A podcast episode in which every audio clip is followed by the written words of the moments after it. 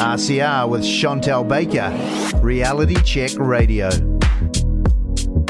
You're listening to Reality Check Radio, and this is The Chantelle Baker Show.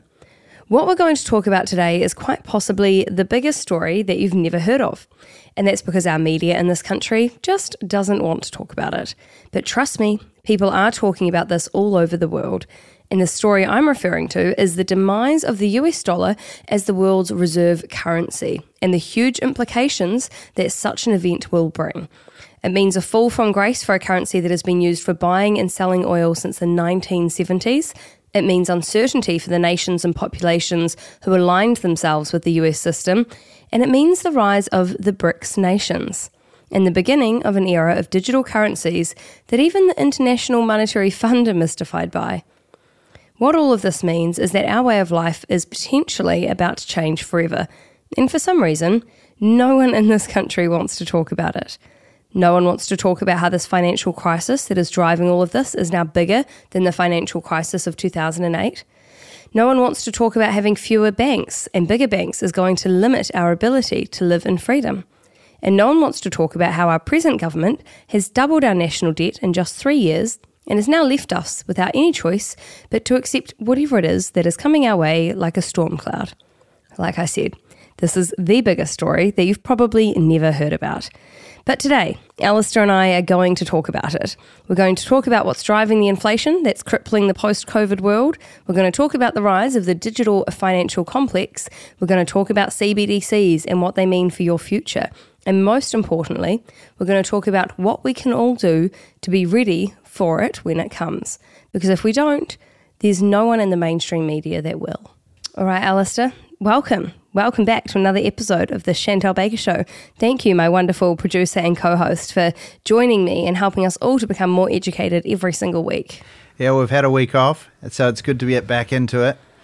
And today, this story's massive, isn't it? Yeah. I mean, we've been talking about doing this show for a number of weeks now, haven't we? Yeah, it's been in place for, has it been like a month and a half that we've been planning this show? And when I say we, I mean predominantly you and your phenomenal investigative work. And I kind of like to read everything we've been going through and interview people. But you've been doing so many of the hard yards. And for anyone that missed us last week, sorry, but not really sorry because I was getting married. So we had a few important things to do over the weekend, but now we're all back, and it was awesome having so many of my lovely friends and actually people that I met in Wellington last year, such as Alistair and Aggie, throughout various events come to our wedding, which was beautiful and lovely, and just had a small portion of some of our most loved friends. So yeah, thanks for coming. It was great. And I'm just relieved that we can finally talk about it. Yeah, because I kept it all a secret for so long. Had to be undercover. It was a beautiful wedding, probably the best wedding I've ever been to. It was absolutely beautiful with the weather that was down there and the autumn colours and everything. It was absolutely beautiful, and we're all so happy for you guys. Well, thanks, Alistair. Autumn in Arrowtown, stunning, and it only got pulled off due to my amazing family because, to be fair, I was not overly organised, which some people found out on the day. It was just a relaxed, fun, easygoing, awesome day, and we loved it. So now that we've done the lighthearted, lovely bits, should we get into the intensity of centralised digital currency and the potential demise of the world? Yeah, we shouldn't laugh, but it's a massive topic, and I think you brought this up a couple of months, or probably about a month ago, and we started working on doing this story, and it really is, like you said in the introduction, it's a massive story, but nobody seems to want to talk about it, especially in this country. You know, you do searches on the internet for stories within our mainstream media, and if you do find something, it's very, very shallow. There's really nothing much said. And I do think that it's kind of a reflection of the way that it's being presented overseas. And, you know, when we started doing this show, we talked about how we wanted to talk about stories that the mainstream media in New Zealand are not talking about. We wanted to bring these stories to New Zealanders, to the ears of our Reality Check Radio audience. And this is one that really does fit that bill. And I also noticed the way that on the left-hand side of the spectrum and the right-hand side of the political spectrum, there's two very different ways that people are approaching it, aren't they? And, you know, the first one that I remember looking at and really hearing the right-wing side was the late, great Tucker Carlson. Well, not really late. Well, not late, great. He's not died. He's just off air on Fox. He's just gone. He's off Fox. He's been inundated with offers from other people, but he's currently not on Fox. But let's not pretend he died. No, he's not dead. Poor Tucker. He's like, what? What happened? But, you know, he broke it down really, really well on April the 5th. He did a monologue, and we'll play a little bit of it now and give you a little bit of a taste of what he had to say. For nearly 80 years since the end of the Second World War, the US dollar has effectively been the currency of the world for our entire lifetimes. Because there were so many US dollars in circulation outside of the country, the cost of borrowing money inside the country remained artificially low. And that's one of the reasons that in this country, America, middle-class people could buy their own homes. But what would happen if it ended? You don't even really want to think about that. But we started to worry about it about a year ago, really the day the Russian military rolled over the Ukrainian border. In response to Russia's war with Ukraine, the U.S. froze the dollar reserves of Russia's central bank. To be clear, these were not American assets. These were dollars owned by the Russian central bank and the Russian people. The seizure was intended to cause bank runs and collapse Russia's credit system. It didn't work. Instead, it exposed the Biden administration's willingness to violate the trillions of dollars that foreigners rightfully own. Smart foreigners, and there are some, started to dump the U.S. dollar. Why? Because the U.S. dollar was no longer a reliable store of value. And as a result, dollars began to look much less appealing to the rest of the world. And so de-dollarization began. So Russia announced it will conduct business in Asia, Africa, and Latin America in Chinese currency. Brazil, which has a brand new government, announced it will do the same thing. Pakistan is doing the same thing. That's a longtime U.S. ally. India and Malaysia, two of the biggest economies in the world, announced they'll be settling their trade in their own currencies, not the dollar. And you can hear from that little clip right there that he's really worried about what is actually going on. He's looking at his country right now, and he's wondering, you know, what is coming. And he lays a lot of the blame at the moment on the war with Ukraine, doesn't he? Yeah, he does. And it's an interesting mix of the war with Ukraine and the shuffling of funds from countries with strong democracies to countries with pretty unstable democracies and a lack of accountability. And that's adding to the inflation that we're seeing in each country, but it's also making partners like China and Russia question why they're trading in the US dollar and really start to push these countries together and create alliances that previously were unheard of. And so this is the troubling question. If we've got countries, big oil countries like Saudi Arabia, Iran, and pulling together with India, with Russia, with China, it's scary. And it's really scary. It's going, okay, at the moment, and I think when I've been going through all of this, a lot of it kind of boils down to people think it won't happen, so therefore they're ignoring the reality that it could happen because they don't want it to happen, because it's a lot easier to pretend that it won't happen. But the GDP of this alliance of the BRICS countries is growing. The GDP of the US is struggling. And so when we look at this and you look at what is going to be a stable economy moving forward, you can say unquestionably the United States because they're trusted, or you could say that trust is now starting to move towards countries that seemingly have been a little bit more honest with each other. Yeah, and the other thing too that strikes me when you talk about this subject is the effect of inflation. Now, we all know that all over especially the Western world at the moment, we're struggling under cost of living crises and inflation and so on. And then you look at this idea of all these other countries stopping using the US dollar.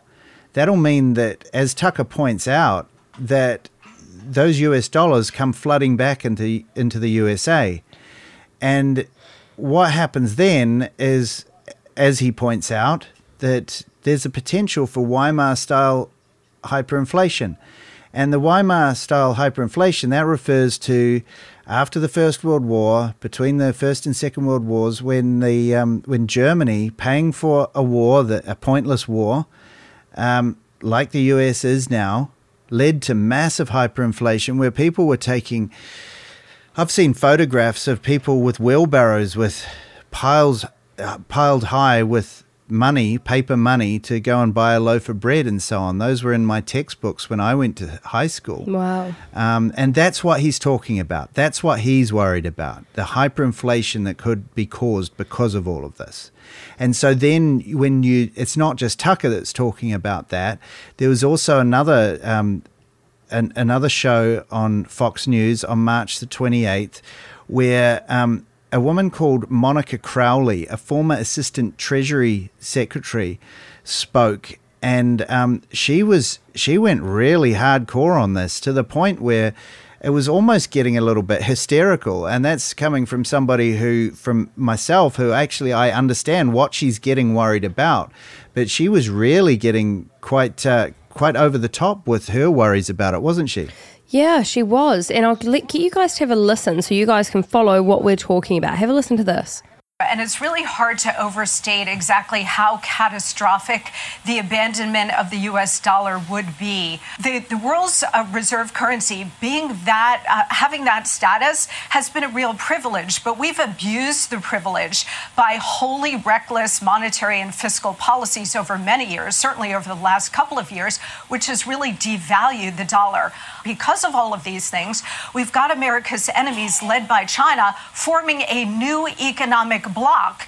And all it would take at this point now, because we're at this pivotal moment, Will, is for Saudi Arabia, who has indicated that they're open to this, to say, you know what, we're going to be open to considering other currencies to trade in oil. If that were to happen, there would be a complete implosion of the global economic system, but certainly the American economic system.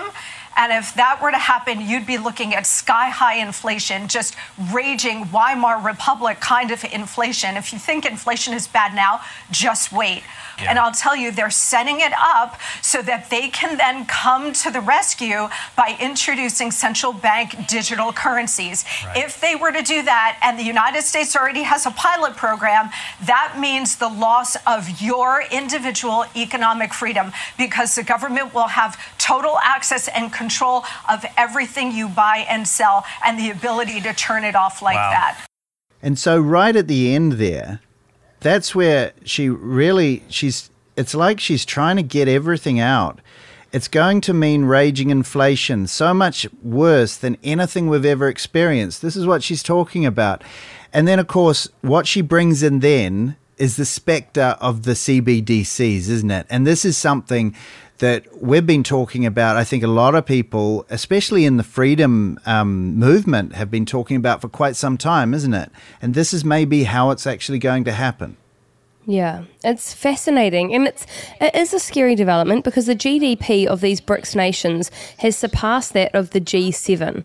So it's still sitting, I think, at around 32% worldwide GDP. So it's not high enough yet to take over, but the possibilities are sitting there. And then you have to look at the second component to that, which is China has huge invested interest in many countries' infrastructure and in their exports and in their imports. So when we take that into question alongside the BRICS alignment, you start to see a big picture of this is a possibility.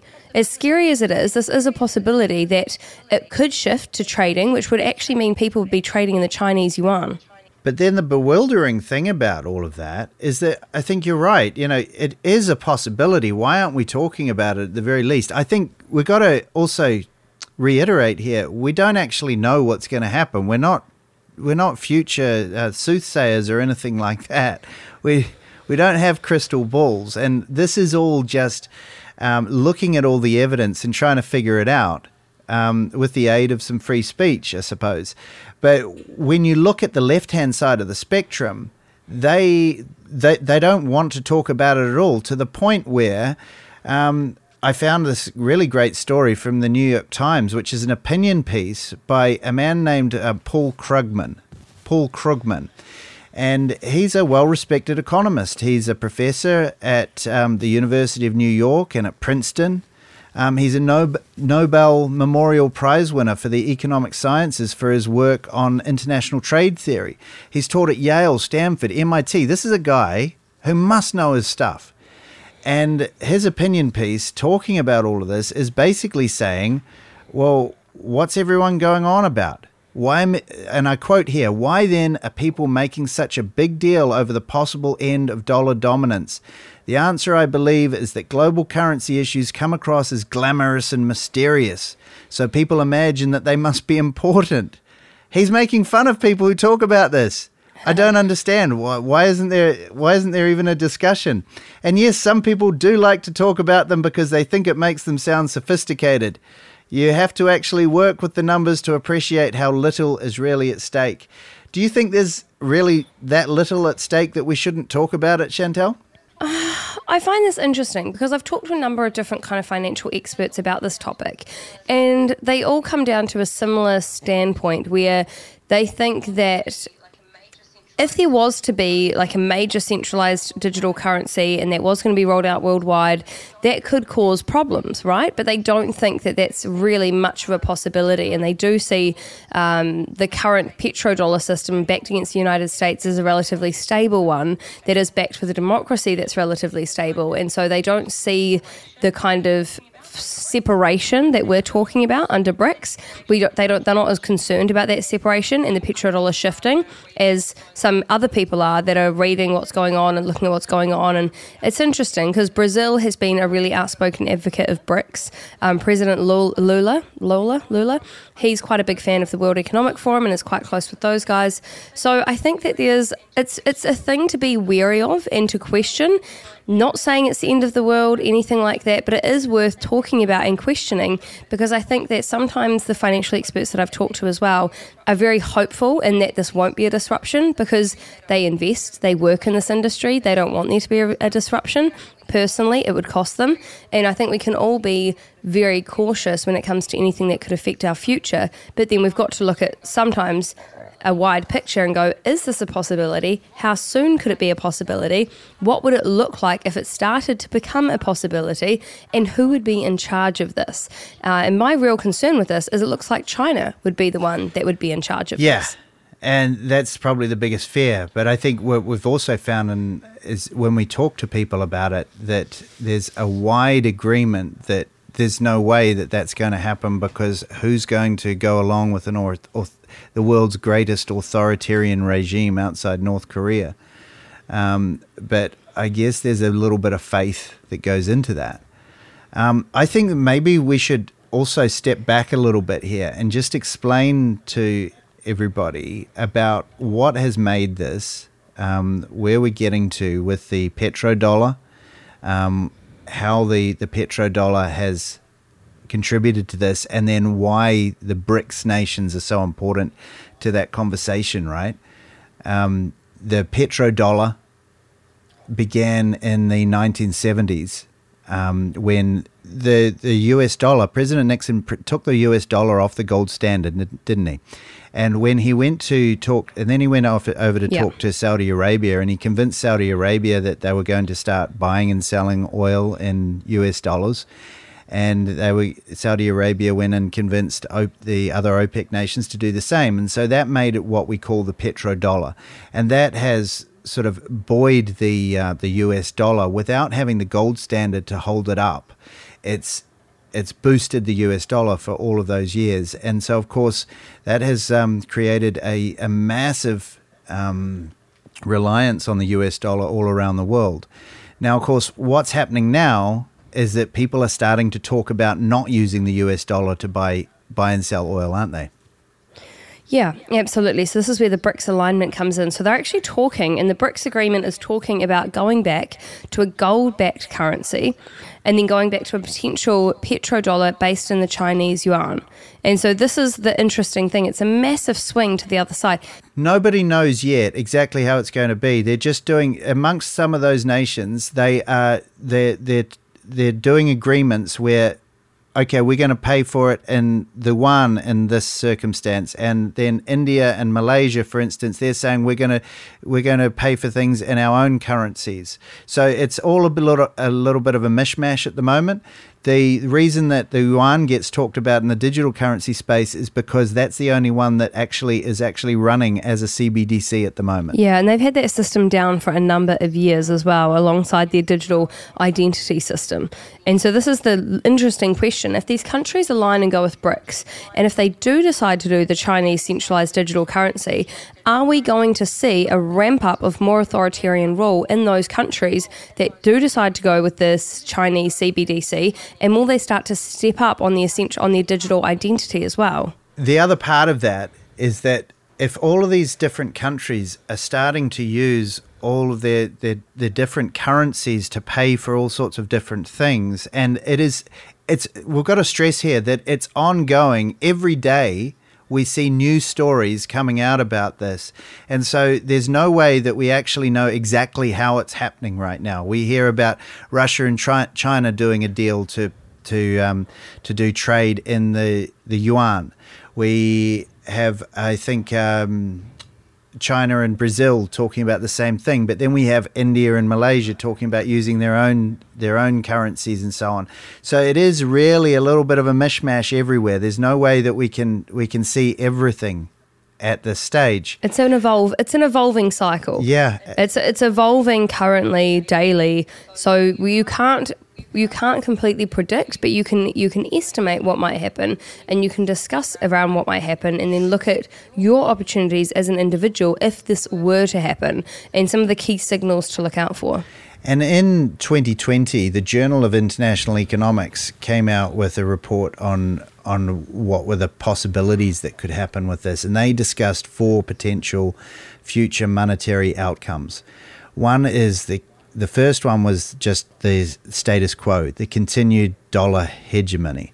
So that means, we're going to keep the US dollar, and it may go through some rough waters, but we're going to stay with it. The second idea was competing monetary blocks. So that's what we're talking about now. Countries like China, Iran, Russia, Saudi Arabia, and India are already considering shifting their base value of their exports to their own currencies. So Russia and China are talking about using the yuan and so on and so forth. The third outcome is a new international monetary federation, which that's, I think, when we're starting to talk about CBDCs. Maybe it's held together by an organization such as the International Monetary Fund. And then, of course, the fourth outcome is cryptocurrencies like Bitcoin. Yeah, and when you look at all of these, I mean, you've got to think about what's going to be best for people that are looking to have centralised systems and centralised control and power.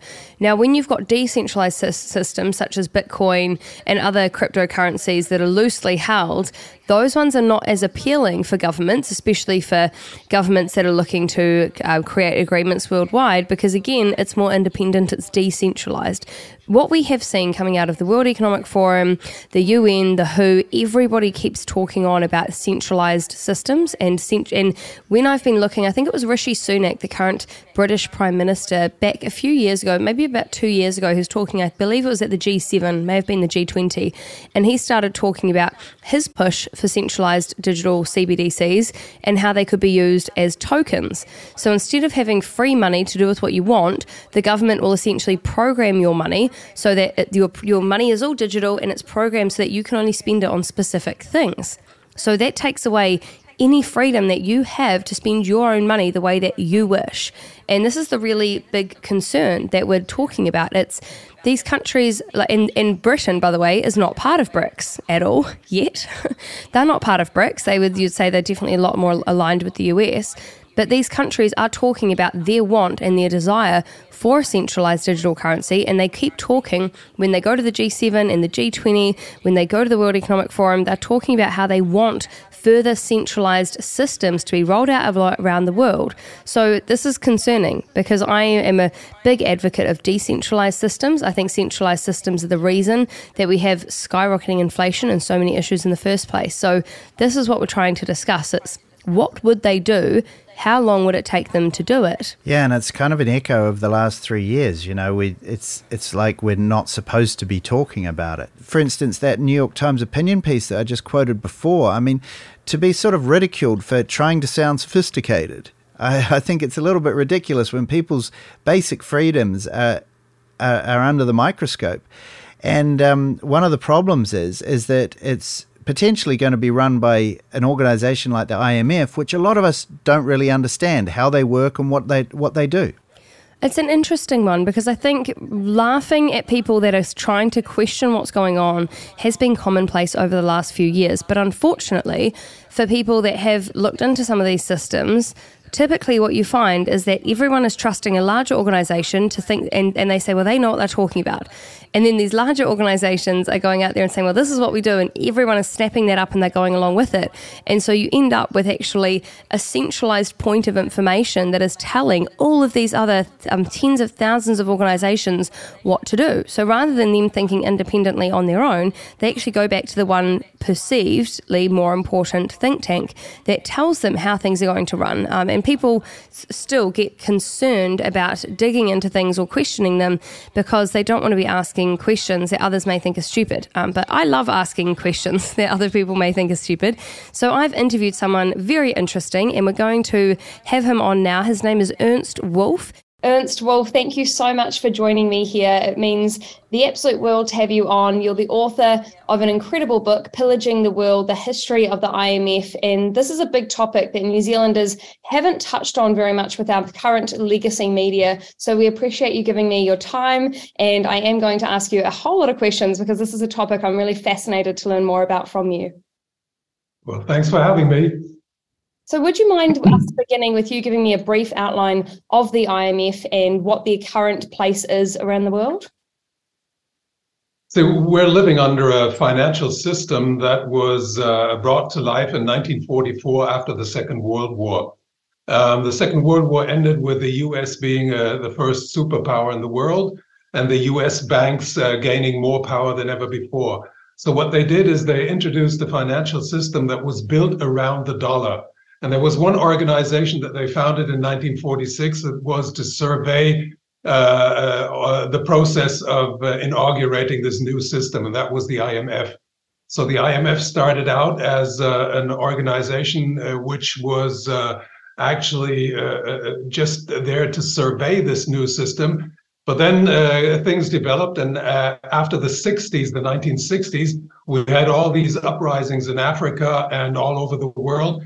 And then these governments, like those freedom fighters in Africa, they were very close to the Soviet Union, and the Western banks were not willing to give them any money. So the IMF moved in, and they managed to finance these governments. But of course, they tied their financing to certain conditions. So they actually built a web of debt around these countries, so that these countries, ever since the 1960s, were dependent on the IMF. The IMF now is the most powerful financial organization in the world. It's active in all 200 countries in this world, and there's no other organization that has as much power as the IMF, if you speak on an international basis. And for people that don't know at home, the IMF is the International Monetary Fund as well. How do the IMF go about first finding a target and then trapping that target into the long term and the longevity of their system? Well, they're just waiting. They're just waiting for a country to get into trouble, because, I mean, we live in a time where debt is immense. I mean, total debt in this world nowadays, household debt, plus corporate debt, plus state debt, is about 300 trillion. So a lot of countries and a lot of governments find themselves in trouble serving this debt, and so they have to borrow money. And they don't borrow this money from private banks. They go to the IMF, and the IMF actually sort of helps them out. But actually, they tie this help to certain conditions, like they have to cut down social expenditures, and so on. So it's usually that the people have to pay the price for the loans that the government gets. Mm. And with the petrodollar, if we can now move to the petrodollar, can you explain to people listening at home what the petrodollar is and how it affects them? Well, the petrodollar is a very clever design. It was designed by Henry Kissinger and Richard Nixon in the 1970s. See, the financial system worked pretty well until about the mid-70s. The dollar in 1944 at the Conference of Bretton Woods was made the world's first lead currency. All other currencies were tied to the dollar, and the dollar was tied to gold.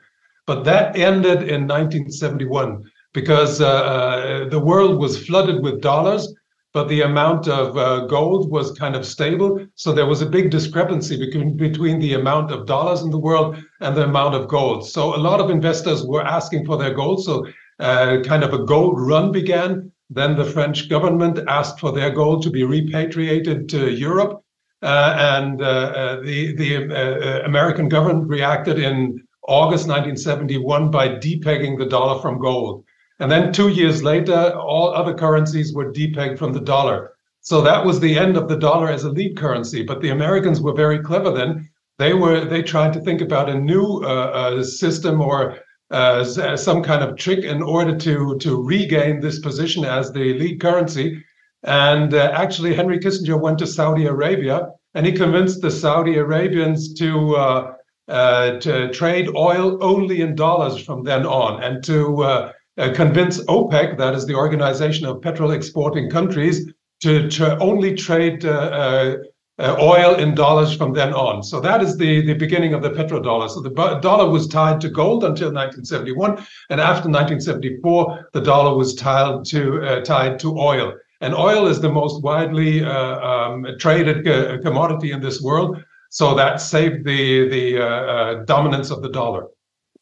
Can you next explain to us what BRICS is and the danger that's coming out with BRICS now moving to gold-backed currency and then also moving to now trade oil under the Chinese yuan?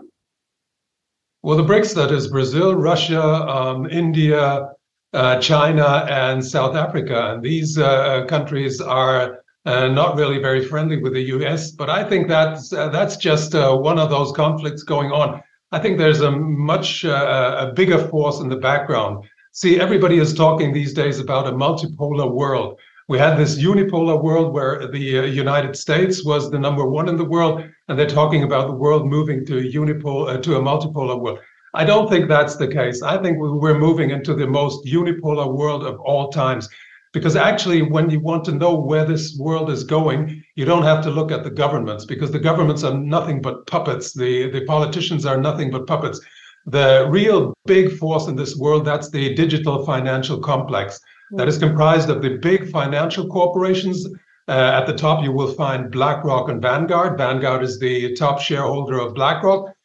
These two are very dominant in the financial sector. And in the digital sector, you will find the big IT corporations. That is Apple, Amazon, Alphabet, Microsoft, and Meta. These seven companies, they are that's the biggest cartel that ever existed in this world. And they are the ones that are actually governing our world. Just take a look at the corona crisis that's behind us. We have about 200 governments in this world, and about 195 were moving in the same direction. So there must be a force in the background that forces these governments to do what they're doing. And actually, this power in the background, that is the digital financial complex. I mean, BlackRock is able to move any market in the world in any direction, and they can make any government in this world fail within a few days. So they're all dependent on these people. So that's the real true power in the background. So do you not think that China is going to become a real threat to countries such as the States or us here in New Zealand with their new announcement of BRICS and with a shift to a digital currency through them? Do you not think that that will be an issue for our local economies? Oh, of course, of course. I mean, China is the most horrible dictatorship in this world. I mean, China, they have taken over all these centralized structures from Maoism.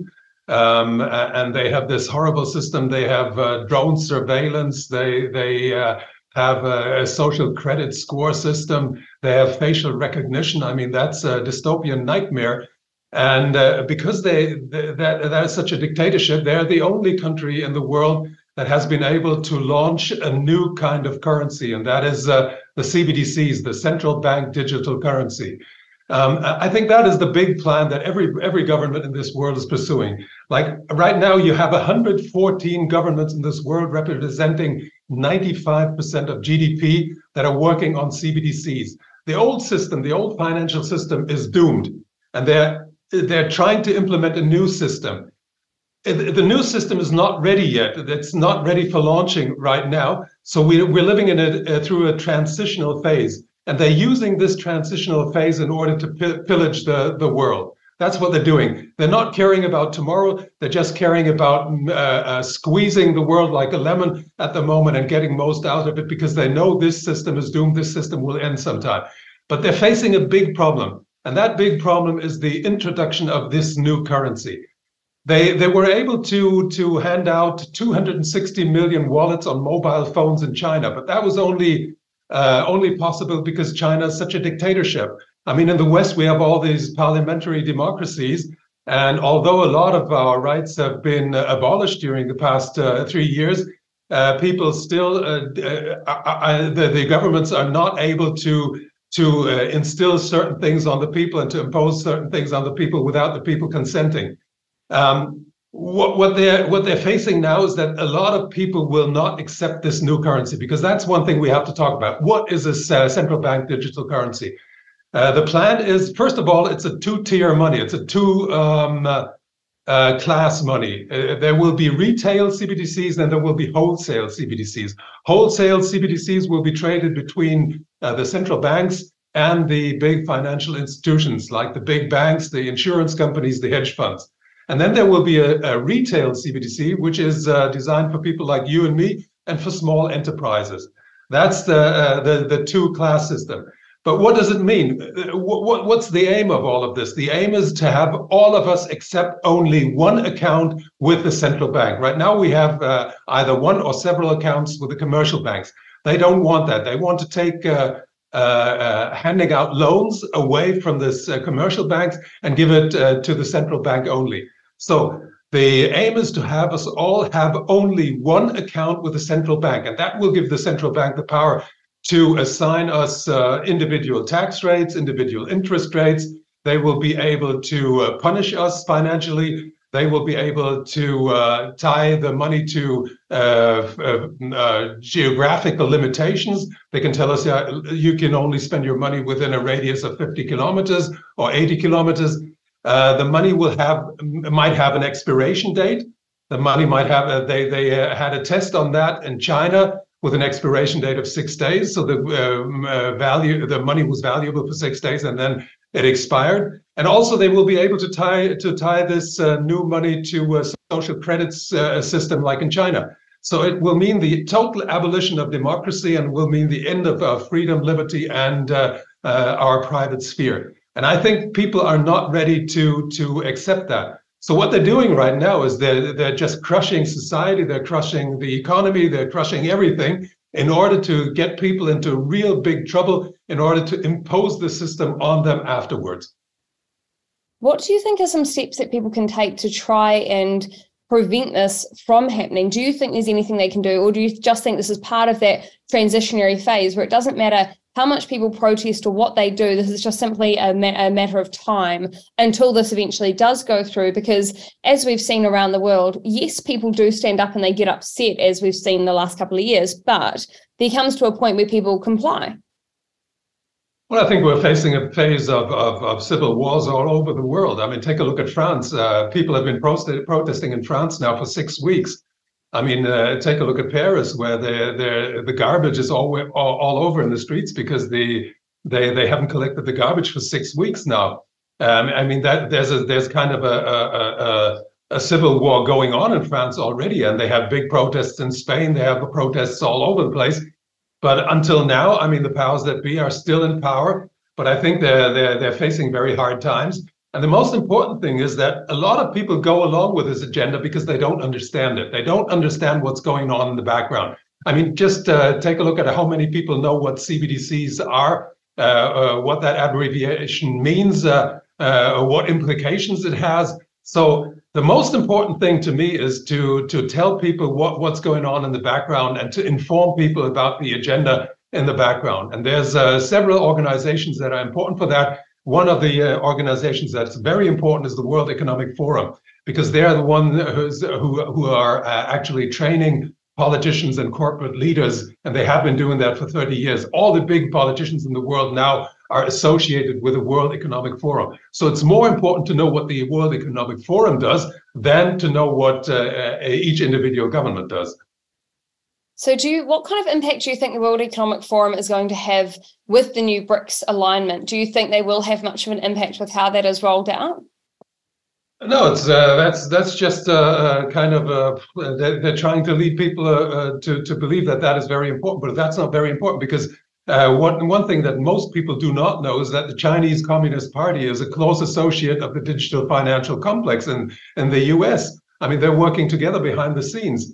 It was about 2 years ago that China announced that their e-yuan, their CBDC, might be launched on the network of either Ethereum or on the network of Diem. Diem is the follow-up to Libra, and Libra is the private currency ushered by Mark Zuckerberg. So they are working together. They're just distracting people. You know, all these conflicts are just there to distract people, to make them to make them unable to see what's really going on. The thing that's really going on is we're in a process of the complete takeover of the whole world by the digital financial complex. And one thing that's also important, aside from all the things that are happening in the digital sphere or in the financial sphere, is what's happening in the digital sphere with the development of artificial intelligence. I mean, artificial intelligence means that lots of jobs will be lost within the next few months and years. It's going to be not millions, it's going to be tens and hundreds of millions of jobs are going to be lost. So chaos will be complete within like 2, 3, 4, 5 years. And then I think that's the moment where they will launch CBDCs on a large scale. So we're into this thing, and right now it looks as if they were winning, but I don't think they will win in the end, because it is absolutely anti-human what they're preparing for us. It will deprive us of all our rights, of all our democratic rights, and I don't think that people will go along with that in the long run. It might be that they will be successful for another half a year, or maybe or even 2 years. But I think a lot of people are waking up now, and a lot of people will wake up in the future.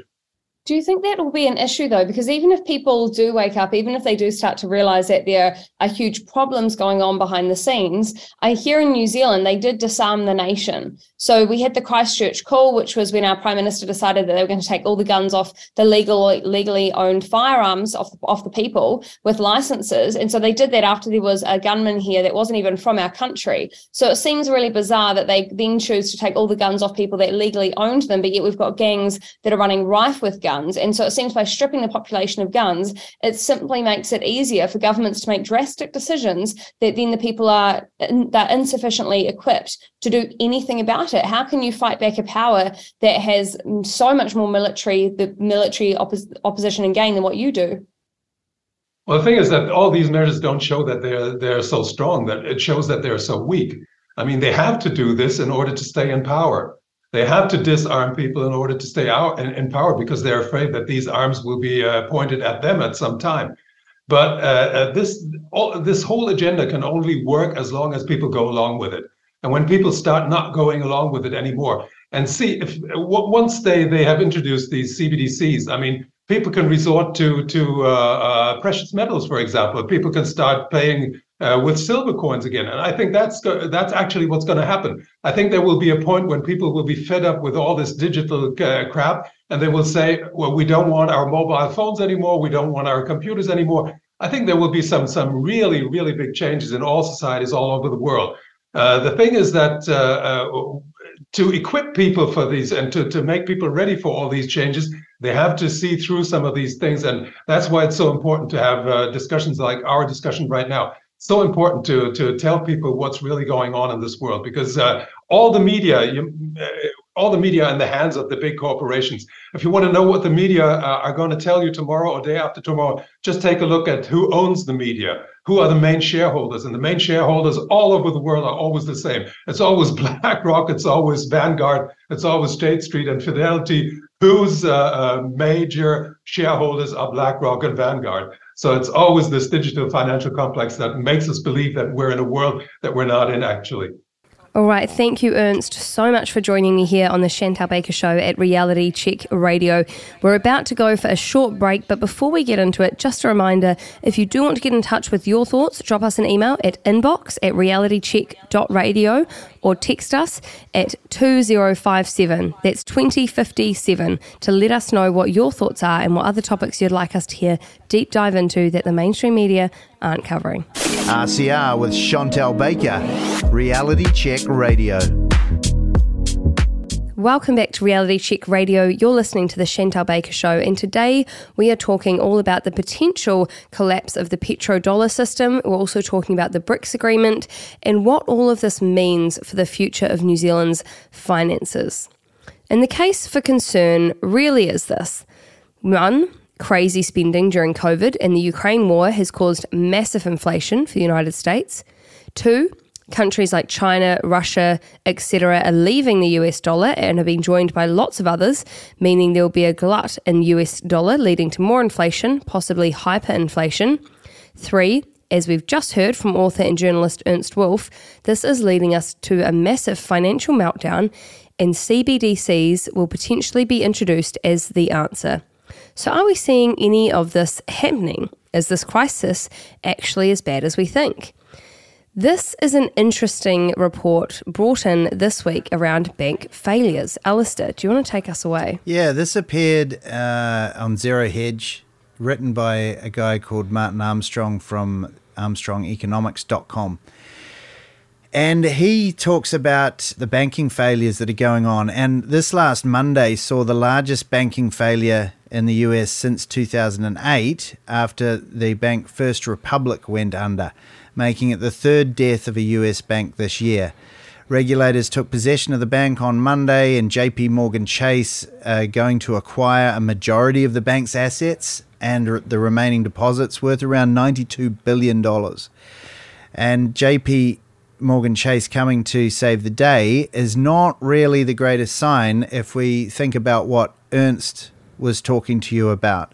All of these small and mid-sized banks struggling with liquidity and falling over mean that the bigger banks like JP Morgan and Goldman Sachs and all of those come along and they suck them all up. And all it does is concentrate all the power into a handful of banks.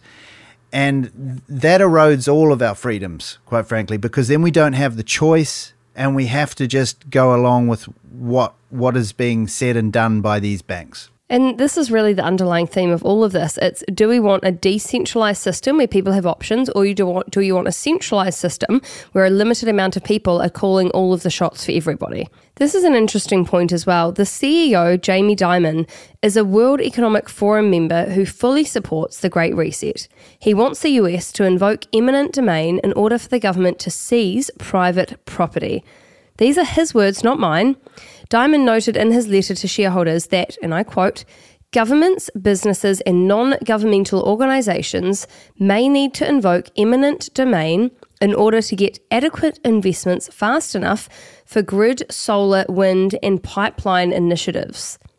They need to provide energy affordably and reliably for today, as well as make the necessary investments to decarbonise for tomorrow, underscores the inextricable links between economic growth, energy security and climate change.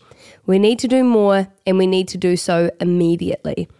Isn't it interesting, though, with all these climate change advocates, and this has actually been a concern that other people have raised, is the future of a CBDC going to be tied to your carbon credit score?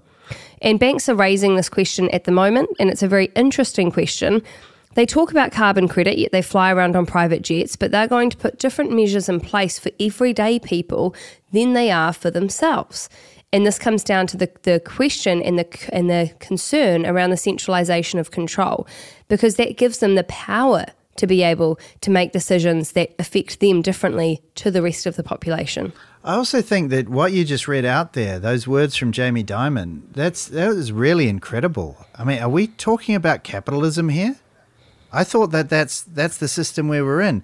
But those words just seem like, what, you're going to take control of people's property just simply because you want to achieve some some sort of climate goals of your own. That doesn't sound like capitalism to me. And I think that's really, really dangerous words that I'm hearing from that guy. And that's what Ernst Wolff was talking about, right? He's talking about how when all of these banks get centralized down into just a handful, when they're all down into just about 5 or 6 different banks, we will have no choice but to accept what they bring to the table. And, you know, that brings me to that next story that we've got in our research here is Apple and Goldman Sachs debut savings account with a 4.15% annual yield. So this is what Ernst was talking about, the digital financial complex. Now, when it all comes down into like just a handful of banks and then all these the digital companies like Apple joining up together with them to offer a banking solution, what's happened here is Apple have teamed up with Goldman Sachs to offer via its wallet app a new savings account that offers annual high yields. This 4.15% is more than 10 times the national average.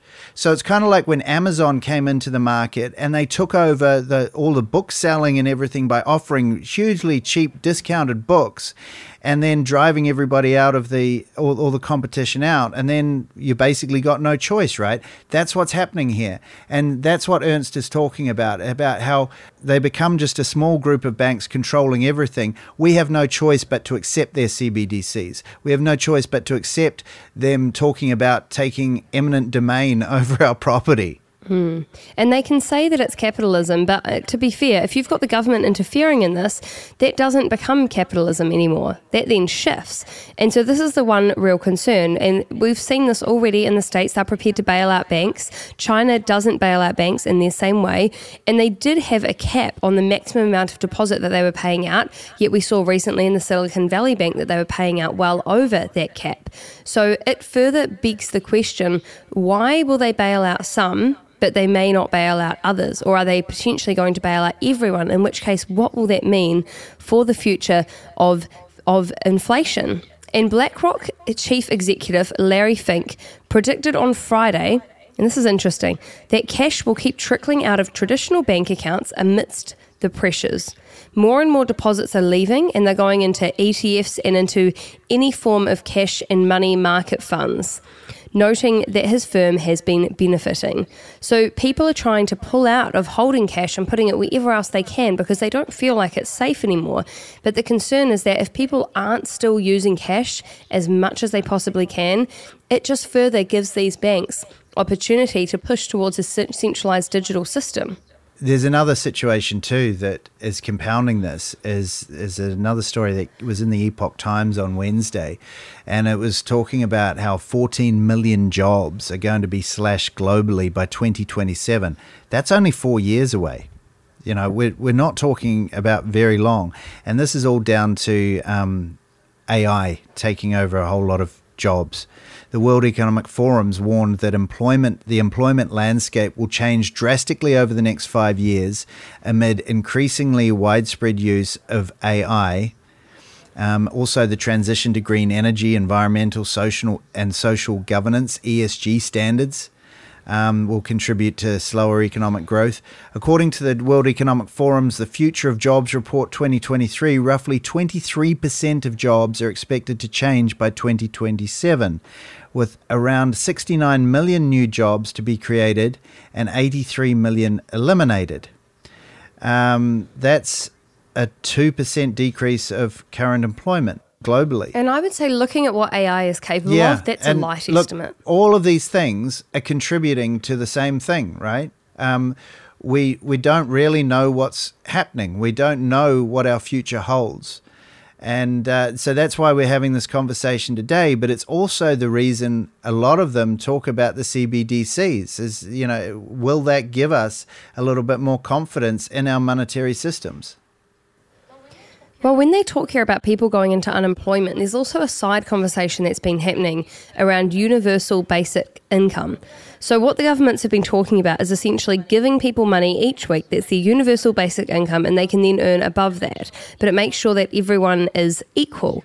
The issue I have with that is it encourages people not to work and not to strive for anything better because they're already going to get paid by the government. And as we've seen here in New Zealand ourselves, these social programs do not lift people out of poverty. They trap them in poverty. So my concern would be, what is the poverty trap of the future going to look like if we are so reliant on AI and people are going to be more reliant on the government to sustain their basic needs?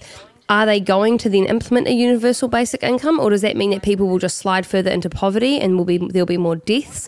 What is going to be the long-term strategic outcome to this here in New Zealand? Personally, I don't think that can work. I mean, you just need to read Atlas Shrugged. If you ever get the chance, go and read that. Ayn Rand talks about that kind of situation quite heavily in that book, and that is a heavy book. But who knows what happens with AI? Who knows what happens with the demise of the petrodollar? Of the US dollar, there's absolutely no way that we can figure it out. But what we do know is that it has been identified. We know that a lot of countries are talking about CBDCs. We know that they know that there's a problem because they are investigating CBDCs. 114 countries representing over 95% of global GDP are exploring CBDCs at the moment. 11 countries have fully launched their own digital currency. In China, for instance, the e-yuan has been used in more than 360 million transactions worth 100 billion yuan. That's 13.9 billion US dollars. Wow. And more than 5.6 million merchants now accept that digital currency as payment. This is happening. It is coming. I'm not sure whether they actually know, and we're going to talk about this in a little bit, that we don't actually know, they don't actually know how it's all going to end up, but we all know that there is a massive rush to look into this, don't we? Yeah, and you can understand why. You look at the sanctions that were put over Russia when the war broke out. Now, the media has been incredibly one-sided when it comes to that war. So we're not seeing the other side of it. And the resulting... Oh, sorry. So we're not seeing the other side of that. And what has happened is Russia's had extreme sanctions launched against it. You can say rightly or wrongly. But what that means is that it now leads other countries to start investigating CBDCs as a payment system that would avoid using the US dollar. And what that would mean is that come another war, the US couldn't easily slap sanctions on a country and prevent them from trading.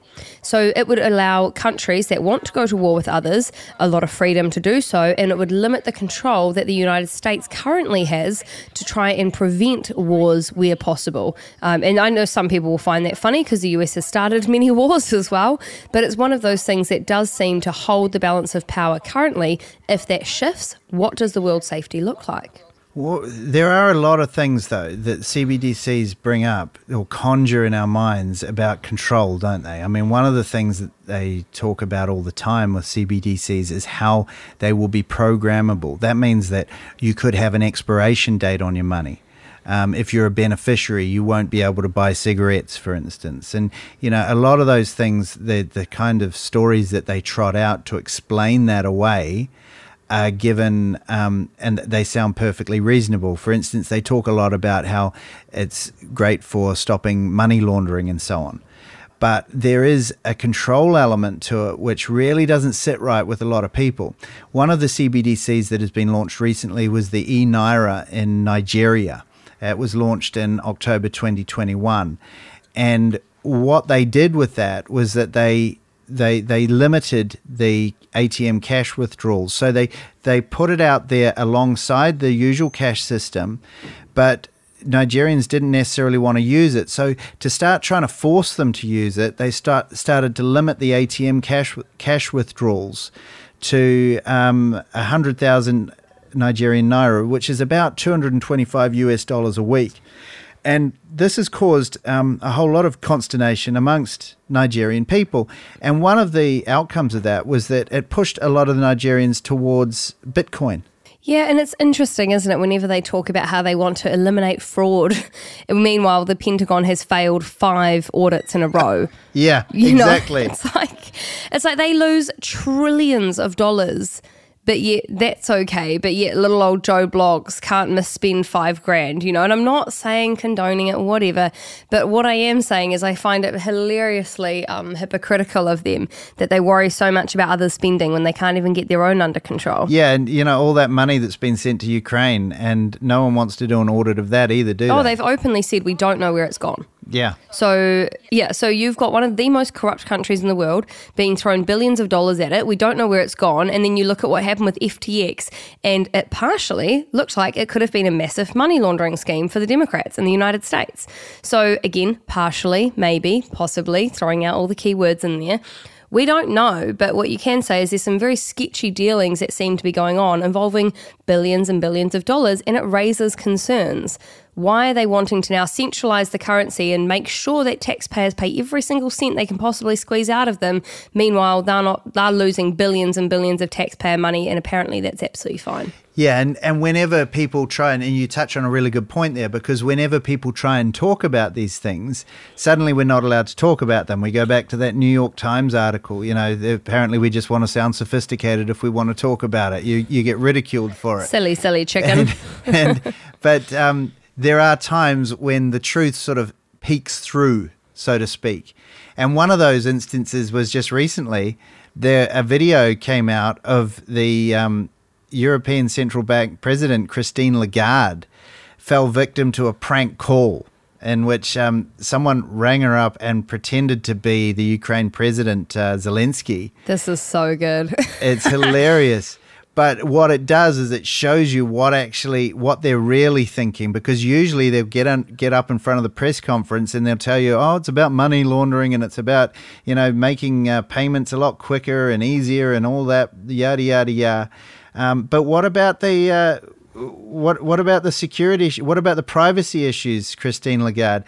And of course, she wouldn't usually answer them. But in this one, in this prank call, she did talk about it, didn't she? Oh, it is hilarious. And I just love that someone managed to do this. We're going to play a little clip of that for you right now.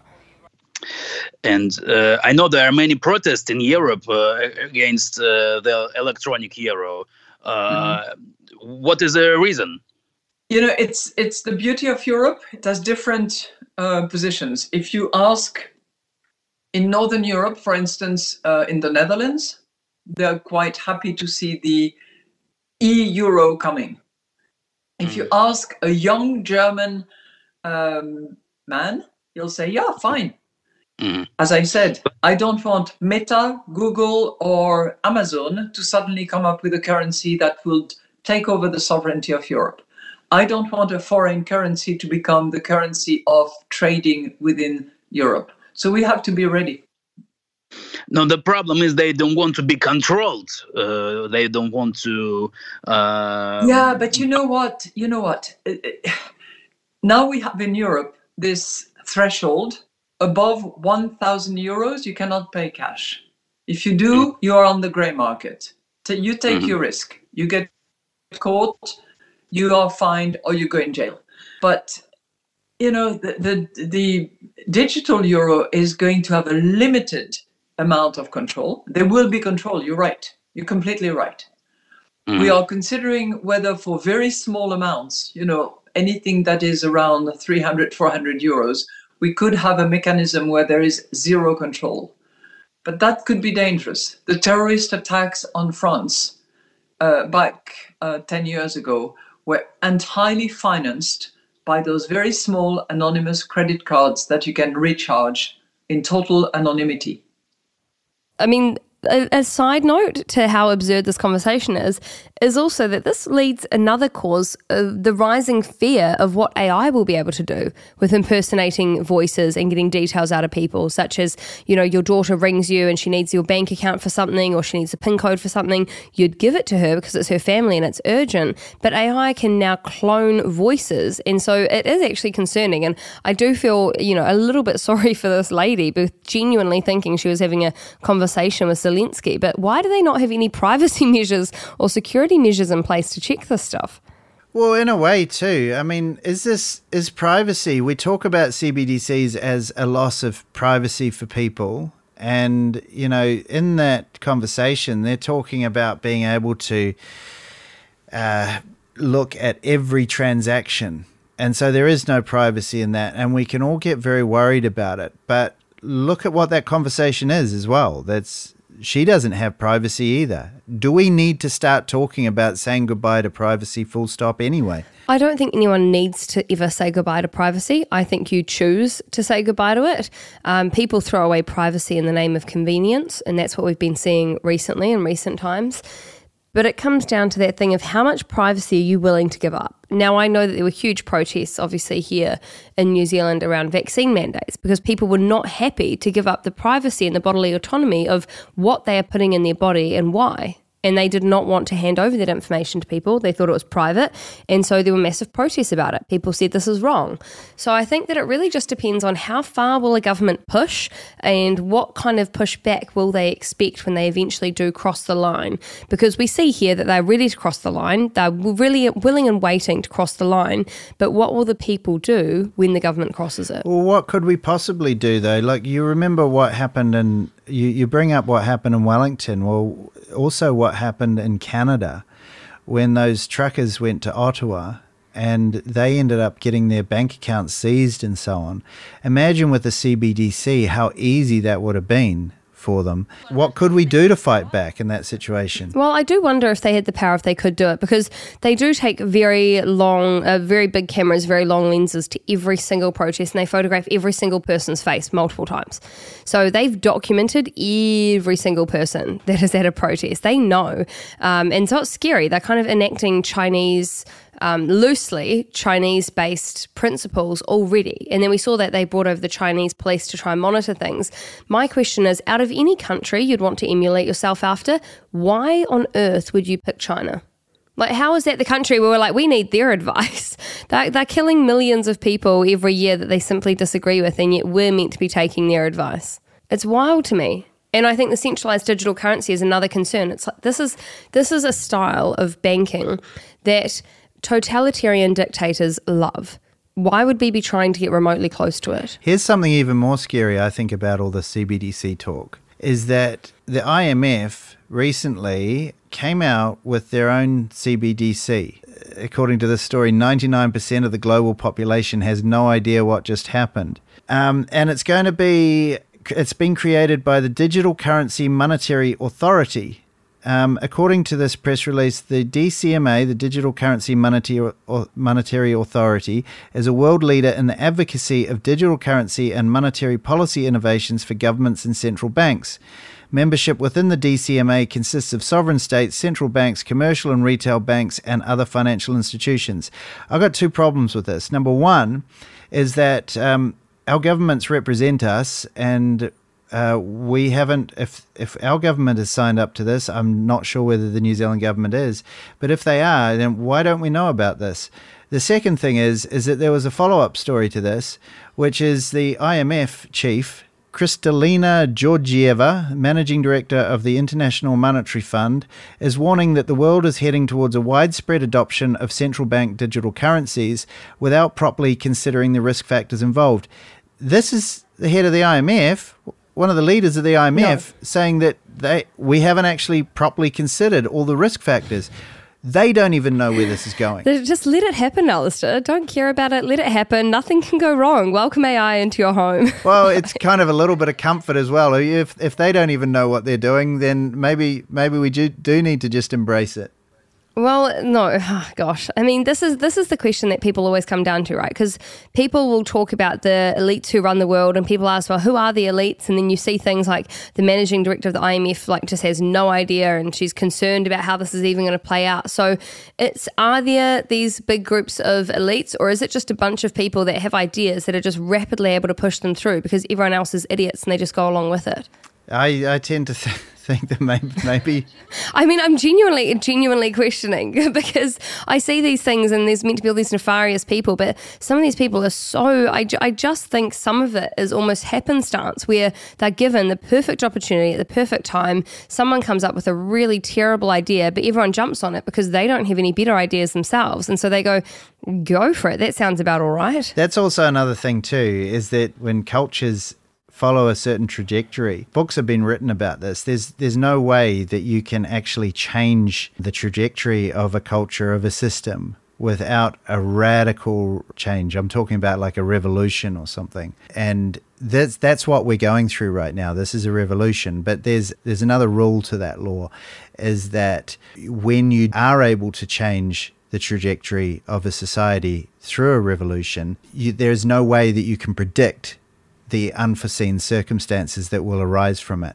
And that's kind of, to me, that's actually more scary and also more invigorating as well than the worry about our loss of privacy, because there's no way that they, you know, this story here, right here, about the IMF talking about how they don't know what the consequences are, that kind of lays it bare.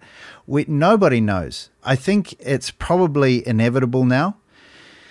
So I guess maybe we do just have to embrace it. But then the question is how do we embrace it? How do we prepare ourselves for it as well? Because it's going to be massive upheaval. And I think that's what we're going to come back to after our break, isn't it? Yeah, I mean, I still feel pretty stubbornly that I don't want to go anywhere near it. But that's just me. We'll see what happens in time.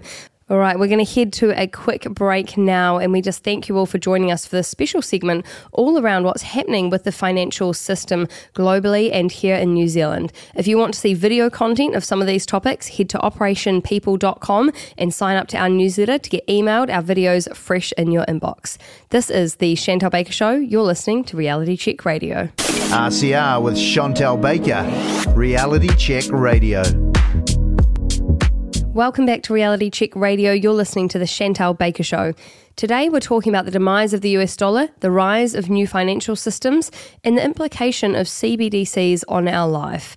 So far we've heard from author and journalist Ernst Wolff from Germany, and we've dived into the reasons that we're living in unprecedented times. But what is this all going to mean for New Zealand? One, how open are we to damage from the fallout from the US dollar's demise if it happens? And two, what is the latest status of New Zealand's own centralised bank digital currency? And I think this is the point of this whole show that we're doing today, is that if you look through the New Zealand newspapers, if you look through our media organisation, all the websites and so on, you don't find anything about this. And I find it absolutely incredible, because at the core of it for us, if we're talking about it, let's forget about the rest of the world for the moment, and let's think about where we are in New Zealand. We're in a big, big hole that they just dug over the last 2 to 3 years, where they doubled our national debt. Our government just started spending money like it was crazy hour. You know, there was a story recently on the 10th of April, an opinion piece by Paul Glass, who is the executive chairman for Devon Funds, and this was in the New Zealand Herald.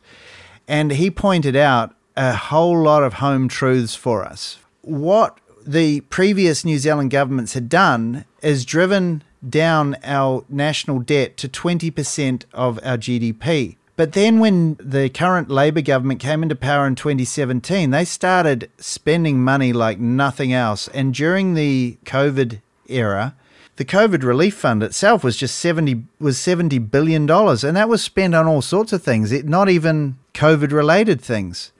And so now our national debt has basically doubled in that short time, hasn't it? Yeah, it's absolutely wild, and it's interesting how little has actually been spent on things that had anything to do with COVID. Where are our hospital beds? Where are our extra health staff? None of that happened, yet somehow we are massively, massively in debt. Consultants are now costing $1.2 billion per annum, and that is on top of the army of Wellington civil servants who have swelled by 15,000 since 2017. In 2022, our current account deficit blew out to $34 billion for the 12 months prior. As a comparison, during the global financial crisis, that blowout was just $15 billion. So this is absolutely crazy what we're looking at here. But of course, under Labour, they'll never admit that we're even in a crisis. They reject the premise of that question. And instead, I know, right? It's a little one for anyone that had to bear the brunt of ever hearing Ardern on public. Sorry, Alistair, your laugh just threw me off. Whenever I hear that phrase, I can't help but laugh. But you know, Hipkins had a gold one the other day. It wasn't I reject the premise. It was something like, I don't know, someone else who says something. Chloe said something stupid the other day, like revisionist history when they're laying out what actually happened. I was like, these people are gold. I love it. I love their little taglines they come up to just gaslight people. She uses that revisionist history one just as much as Ardern used the I reject the premise. But, you know, so rejecting the premise, that one of those points there, core government spending was $76 billion per annum in 2017. Today, it is $130 billion. These people are incredible with their spending. And it's dug us a massive hole. And so I don't see why we shouldn't be talking about these things, but the media is completely silent. Richard Preble, he wrote a story talking about this, and he is of the opinion that there is a credit rating downgrade on the horizon if we're not careful. Oof, that would be absolutely shocking, isn't it? And this is some of his words around this. A credit downgrade is a finance minister's nightmare. The financial impact is severe. It is an international vote of no confidence in the government's fiscal policies. New Zealand has a rating of AA+. Our rating has always been a confidence act. No one who spends more than they earn would have a good credit rating, yet New Zealand every year spends more on imports than we earn from our exports. Our AA+ rating is because we have stable politics, have never defaulted, and successive governments have been fiscally prudent. A rating downgrade would mean higher interest rates on everything, from government bonds to mortgages to car loans. The Kiwi is a floating currency. A rating downgrade would have an immediate effect on the currency. Everything we import would cost more, maybe a lot more. Interesting words from Richard Preble. Yeah, and look, that takes us, almost gives us a full circle back to what was said right at the beginning. You know, this is what Tucker Carlson was talking about on Fox, you know, about inflation. So there's a real lack of understanding around all of these issues that have been generated by this amazingly reckless government spending. And it makes you wonder. I remember during the COVID madness, a lot of these decisions were being made. It seemed like they weren't even worried about being elected again. I don't know if you noticed that. Did you notice that? Yeah, I did. They didn't seem to care. There was no thought for the democratic process. There was no thought for people on both sides. It was only people on one side. And they really did not seem to worry about elections, which I found really bizarre. And fiscal policy, you know, throwing money around willy-nilly like that. You know, we started talking about spending billions of dollars for things, and we're still a small country, aren't we? I was looking around thinking, why are they talking like this? Do they not worry about the election that's going to come up in just 3 years' time? But of course, that leads us into also, you know, okay, so if we are in a little bit of strife, if we are open to all of this, because let's remember, the New Zealand dollar is also not backed by gold. It's not backed by a commodity. We're floating around in the currency universe, just like everybody else. So if the US dollar dives and everybody else crashes, we're going to suffer that as well. And so then, of course, the question is how do you get out of it? And a lot of people will talk to you about the CBDCs. We've investigated the CBDCs today. We've talked a lot about them. So where are we with that? And according to the Reserve Bank, there's no decision yet on that. Yeah, so the Reserve Bank of New Zealand said that it has not yet taken a decision. This was on April 29th. It had not yet taken a decision on a potential central bank digital currency, but would continue to explore the option. The RBNZ had announced in September last year that it was seeking input from the public on the potential use of a CBDC. They got a lot of negative feedback on that because I watched a lot of the submissions, which is the digital form of the existing currency for people that still don't know after the two hours of us talking about it. Several countries are exploring the use of CBDCs, with the US Federal Reserve releasing a much-anticipated paper on the pros and cons of adopting a digital dollar earlier this year. The RBNZ said feedback from the public had helped affirm the importance of privacy and autonomy when it comes to a CBDC, and that would be a focus of further policy work. Our view, this is quoting the central bank, our view is that CBDC and cash would be complementary rather than conflicting. the central bank said in a statement. Ian Walford, the RBNZ's Director of Money and Cash, added that the central bank was particularly focused on progressing concrete steps to improve the resilience and efficiency in the cash system. And they could be right, that could be their intention, but I have looked into the people that are also heading up the New Zealand Digital Forum and the NZ Tech, which are people that also help to censor voices such as me online. And I don't particularly trust these people myself because they're involved in active censorship of voices online. And so these same voices, Mitchell Pham, that are involved in the setup of NZ Tech and the suppression of open voices and the suppression of open speech here in New Zealand, are the same voices that are now consulting when it comes to digital identity that the government needs to implement in order to have a digital currency.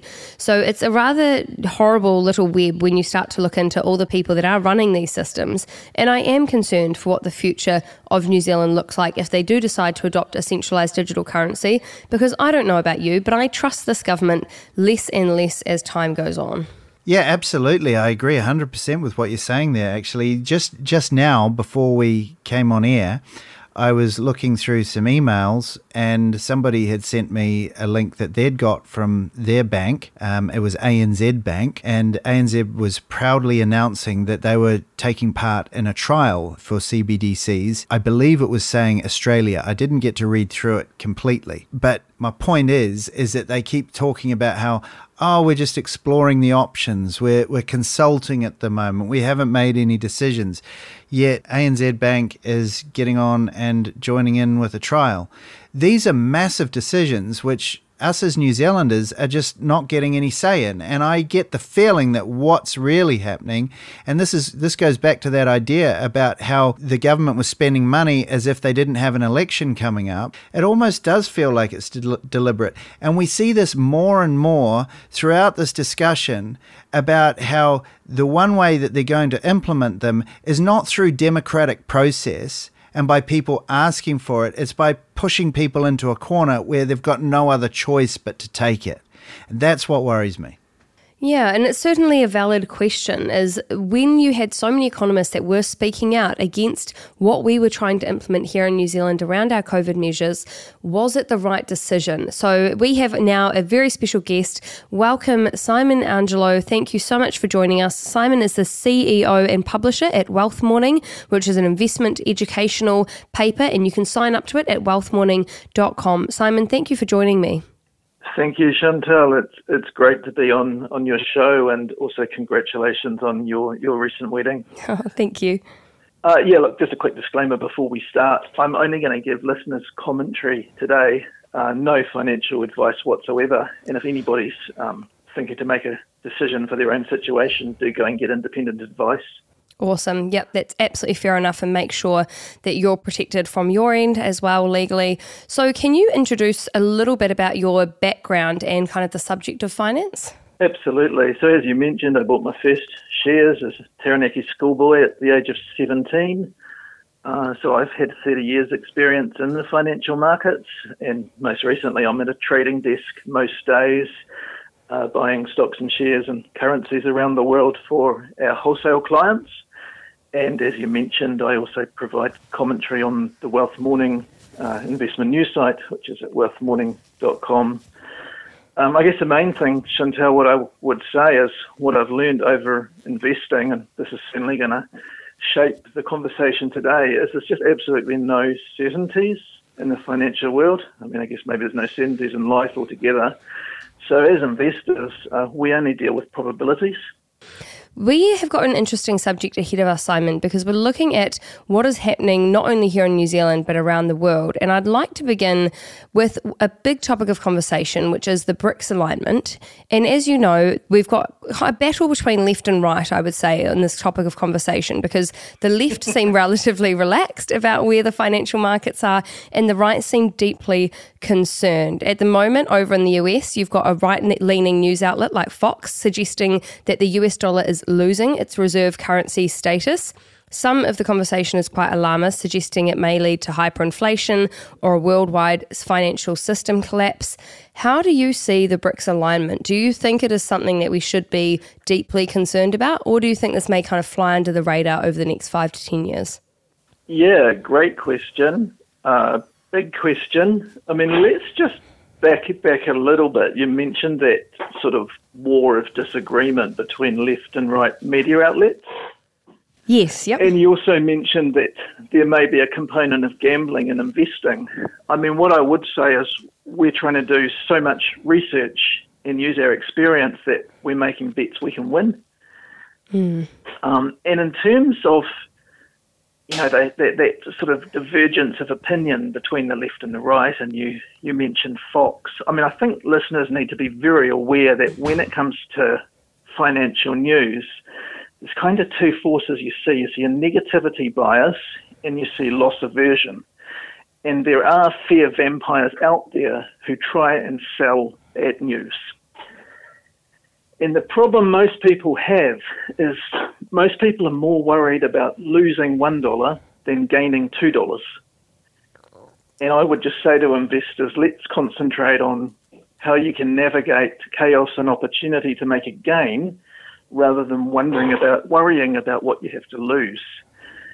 Now, to get back to your question, obviously the worry here is around the BRICS and them supposedly not using the US dollar for trading or for foreign exchange reserves. So I guess this question is your question here really around what's the status of the US dollar as the world's leading reserve currency currently? Yeah, what's its status more as the petrodollar? How do you see the petrodollar playing out when BRICS is looking like it's a pretty strong alliance currently, with the majority of oil nations aligning together and looking at trading under the Chinese yuan? Yeah, well, whenever you look at, you know, trading and actually holding wealth, you've got to look at what am I holding my wealth in, and how secure is that as a store of value? So, I mean, at the top of the tree, you look at gold, and that's held its value since biblical times. And, you know, when there was an eruption in Pompeii thousands of years ago, and they found some gold, beautiful gold bracelets, that gold is still held its original properties. So it's a great store of value, but it's not very good for trading or, you know, sending around the world to buy things. It's not divisible or portable. So then you look at, well, what's my next least worst option if I want to trade and I want to store value? And that comes down to currencies backed by governments. And then when you say, well, okay, what's the best currency backed by a government? You look at, well, how many taxpayers are there and what's the state of financial regulation in that country? Now, most countries have a tax base of about 25 to 40% of their GDP. And the US economy is 23 trillion, and they have a tax take there of about 26%. So that's kind of the largest taxpayer-supported currency that we have. So I disagree. I don't see the US dollar heading for the hills anytime soon. It's the largest economy, and it's got the most taxpayers to actually support and backstop that currency. But is that only applicable as long as they have the alliance with other countries with a similarly high GDP? I mean, if more countries start dropping out and going towards BRICS, how will that upset the stability? Well, if you look at current reserve situation, if you look at the reserve situation today, foreign exchange reserves, the US dollar is still 60% of those globally held reserves. I mean, that is down 10% since 99, when it was about 70%. But then you've got to ask the question, so if that's dropped 10% from the US dollar, where are people going to? And the next largest pool of reserve currency is the euro, which has kind of come into its own over the past couple of decades. And that's 20% of global reserves. So arguably, you know, where the US has lost out, it's lost out to the euro. And then in terms of other reserve currencies, you know, you've got the pound and the yen, they're about 5%. And in terms of the Chinese yuan, it's still under 3% of global reserves, you know, fairly similar to the Canadian or Australian dollar. Hmm. Okay, that's interesting. And we'll go into this more as we go further along. But if this does happen, say if by some reason BRICS does manage to get enough of the global GDP that people start trading in more of the yuan, What would be the concern? Do you think there is a real, genuine concern that a CBDC controlled by a central bank could come to fruition? Or do you think people would go back onto more of the independent cryptocurrencies such as Bitcoin? Do you even see that as a possibility? Or do you think America will stay strong as the leading currency?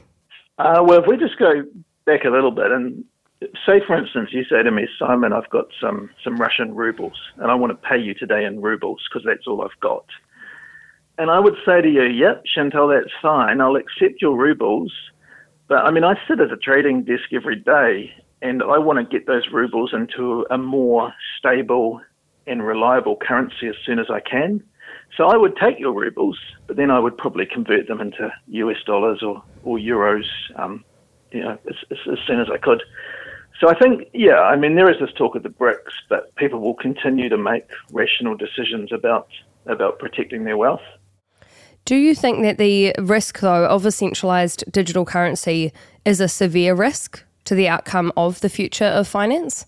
So let's take central bank digital currencies. I mean, what's happened there is a lot of people are using Bitcoin.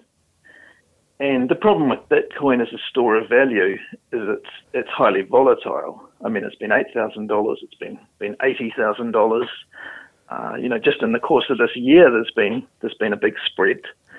So if you're a trader and, you're lucky, you could make money on that volatility. But in terms of a store of value, it's a disaster. And there's not a lot backing it apart from people speculating on becoming wealthy. I mean, when I was 3 years old, I had an imaginary friend and that was fun, but I don't want an imaginary currency. Mm, absolutely. So if we look at CBDC, I don't see an immediate risk there. That's, somebody like the European Central Bank saying we want a digital version of the euro and we want to make that another means by which people can pay and also another account where people can hold it. So I just see that as complementary. I think people will probably want their privacy and for the most part will stay in the banking system, but I think there is a place for CBDCs.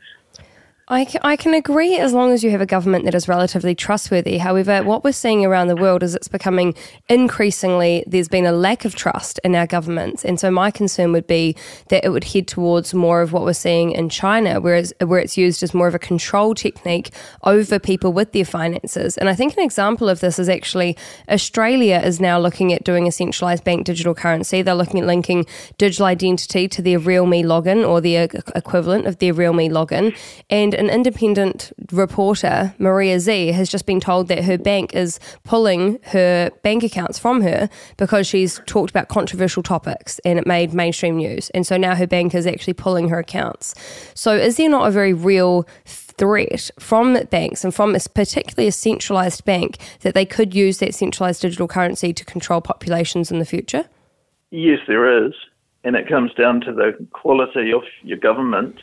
But, I mean, that risk is already there. We saw with the Canadian truckers' protest over the vaccine mandates in Canada that they were able to actually freeze bank accounts holding fundraising for those protests. And here in New Zealand, we have the Tax Administration Act where the government can go into your bank account and make deductions for IRD or child support payments without actually even getting a court order. So that risk is already there. I think what people actually need to do is think, well, how can I diversify away from some of these risks? I mean, the only free lunch in finance really is diversification. And that comes down to actually using your money to buy some quality assets. What would diversification look like, however, if they did do a big push towards a centralised bank digital currency and therefore you didn't have the freedom to buy what you wanted and they put it on towards a token system instead, which is what Rishi Sunak, the current UK Prime Minister, talked about a few years ago. I believe it was to the either G7 or G20, and he talked about the money being programmable and used more like tokens where they would allocate where that money is spent? Do you not think that that would be a real concern with reducing freedom and what people could diversify and put their money into if it's channeled where the government wants it to go outside of where they would like their money to go? Or are you meaning they would need to diversify right now to try and prevent that from happening? Well, I mean, a good investor should diversify anyway, but what you just mentioned there in terms of, you know, you mentioned another step there of the government actually controlling and tracking how you spend your money. I mean, that's shocking. That's Orwellian. We need to push back against that, and hopefully we would never see it in a Western democracy. Yeah, well, I mean, we say that we'd never like to see it, but unfortunately, if we've got the UK Prime Minister Rishi Sunak openly speaking about it and creating videos promoting that concept, it does leave a very real, very genuine, very sudden threat. And we do know that the financial systems typically go through quite a reboot every 100 years, and we're kind of coming up to that now. So it kind of leads me into the second part of this, which is what's going on with some of the bank failures. Now, we've just had a third bank, I believe, go under, and JP Morgan is looking at buying them out. But what is your take on the current situation of the US banking system? Do you think that the Americans have enough money to bail out banks if they continue to go under due to inflation? Yeah, well, let's put that in perspective. There's been 3 US banks that have got into trouble out of over 4,200 US banks. Yeah. There's also a federal deposit insurance scheme which covers individual depositors up to $250,000. And Silicon Valley Bank, which was the first to fall over, was an outlier because it had a very large number of highly concentrated deposits that were beyond the insurance limit. And with higher interest rates, they'd been unable to lend out as much money as I guess they wanted to, and had a lot of that money tied up in longer run bonds. So, of course, in the fractional banking system, your bank only holds a small percentage of your actual money. And when those uninsured depositors wanted their money back, it simply wasn't there. But, I mean, I think one thing that reinforces my belief for now in the US dollar is the regulator acted very, very quickly. And within 3 days, over the weekend, those depositors had access to their money, full access to their money. But you compare that situation to China when 4 rural banks failed last year. Those depositors could not get into their bank or access their money for months, and that had a terrible impact on them. And I think they had protests where there were up to 1,000 protesters outside bank branches, and then they were taken to task under anti-protest laws. And I think there were some reports on Fox, I haven't verified them, that some of those protesters were beaten and arrested. So, yeah, I'd much rather have my money in the US bank. Yeah, I mean, it's not a surprise that they beat and arrest protesters in China. We've seen so much of it happening in the last few years, and absolutely not condoning it. It's disgusting how they do treat people over there. But is there a concern even in how they structure the differences there? So China, I mean, kind of leaves the banks to try and fend for themselves, whereas the US are happy to bail out banks. And even then, I mean, the deposit was meant to be up to $250,000, but then they said that people would get every bit of their money out, and so therefore they were bailed out to much more significant amounts. Do you think that is not precarious for their financial system if they are potentially willing to do that on a much larger scale? It is precarious if the ultimate tab is on the taxpayer, but I think in the cases I've seen, it appears most of it was not. Most of it was simply a reallocation of assets or the sale of banks into larger banks. I mean, there was the risk of contagion, but I don't see 3 out of 4,200 pretty well-regulated banks much of a risk at all. And I think if people are really looking for what's the main risk, it's actually inflation. You know, you had $10 last year and it's only worth $9 this year. I think that's the kind of silent piece that you've really got to protect against.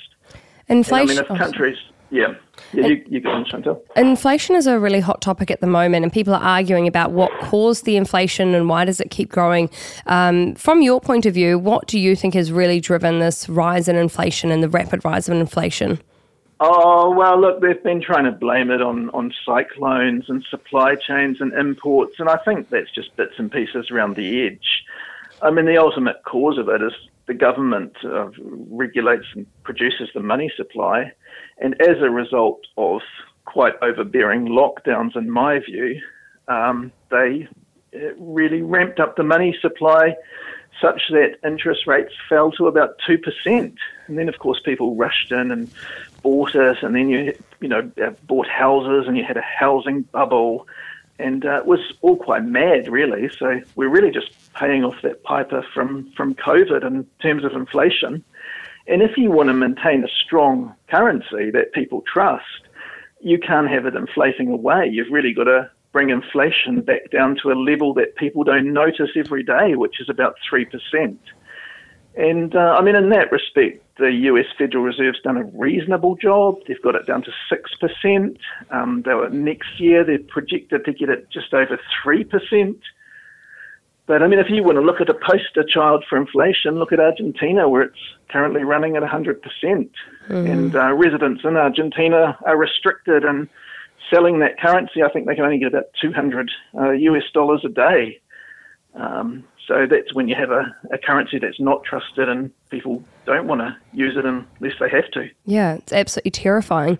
What are some of the steps that you think... It's terrifying, and it's quite interesting. An Argentinian friend, I said, what does that look like? And he said, you go into a hardware store like Mitre 10, for instance, and there's 4,000 items on the shelf, but none of them has a price.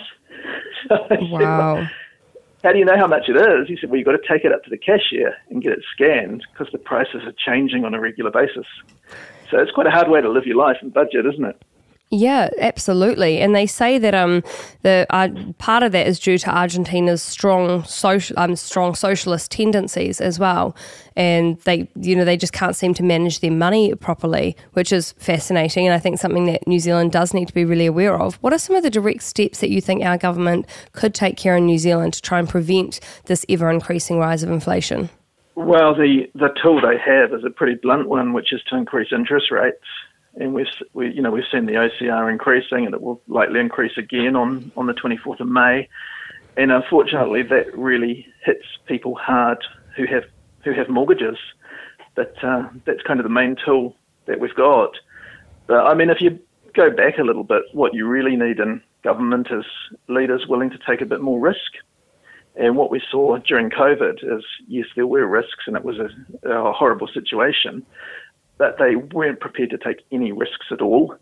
And they were so risk adverse, they shut the country down and they had MIQ and, you went to Wellington to protest. Yep. And had they taken a little bit of risk, we wouldn't be in this same predicament. Because, everybody knows, in your own life, if you're not going to take a risk, you won't get anywhere. And certainly if you don't take risks with investing, you're not going to prosper. Yeah, and it seemed interesting reading... politicians now who just have no background in taking risks. They've been academics or they've had political careers, and I would just encourage people to look for, in their leaders, someone who's got some experience with risk-taking, because it's important. It's that, but it's a bit more of a background of financial literacy as well, because I spoke to a number of different economists during that time and read a number of their papers based here in New Zealand. One of them is Martin Lally, and one of them is, I think it's John Gibson. They wrote some really good papers around the state of our economy and the predictions, and they were talking to them. They were saying that a number of economists thought that the lockdown strategy was absolutely terrible because long term we could not survive it very well, and I think we're really seeing the repercussions of that now. It seems like these people that were sounding the alarms back then have been proven right. And a prime example is we can look to Sweden and their COVID outcomes and how their economies managed to bounce back. And they seem to have been doing really well for themselves. That moves us, let's jump away from that for a second, because I think we could keep talking on that for probably a good couple of hours if we wanted to.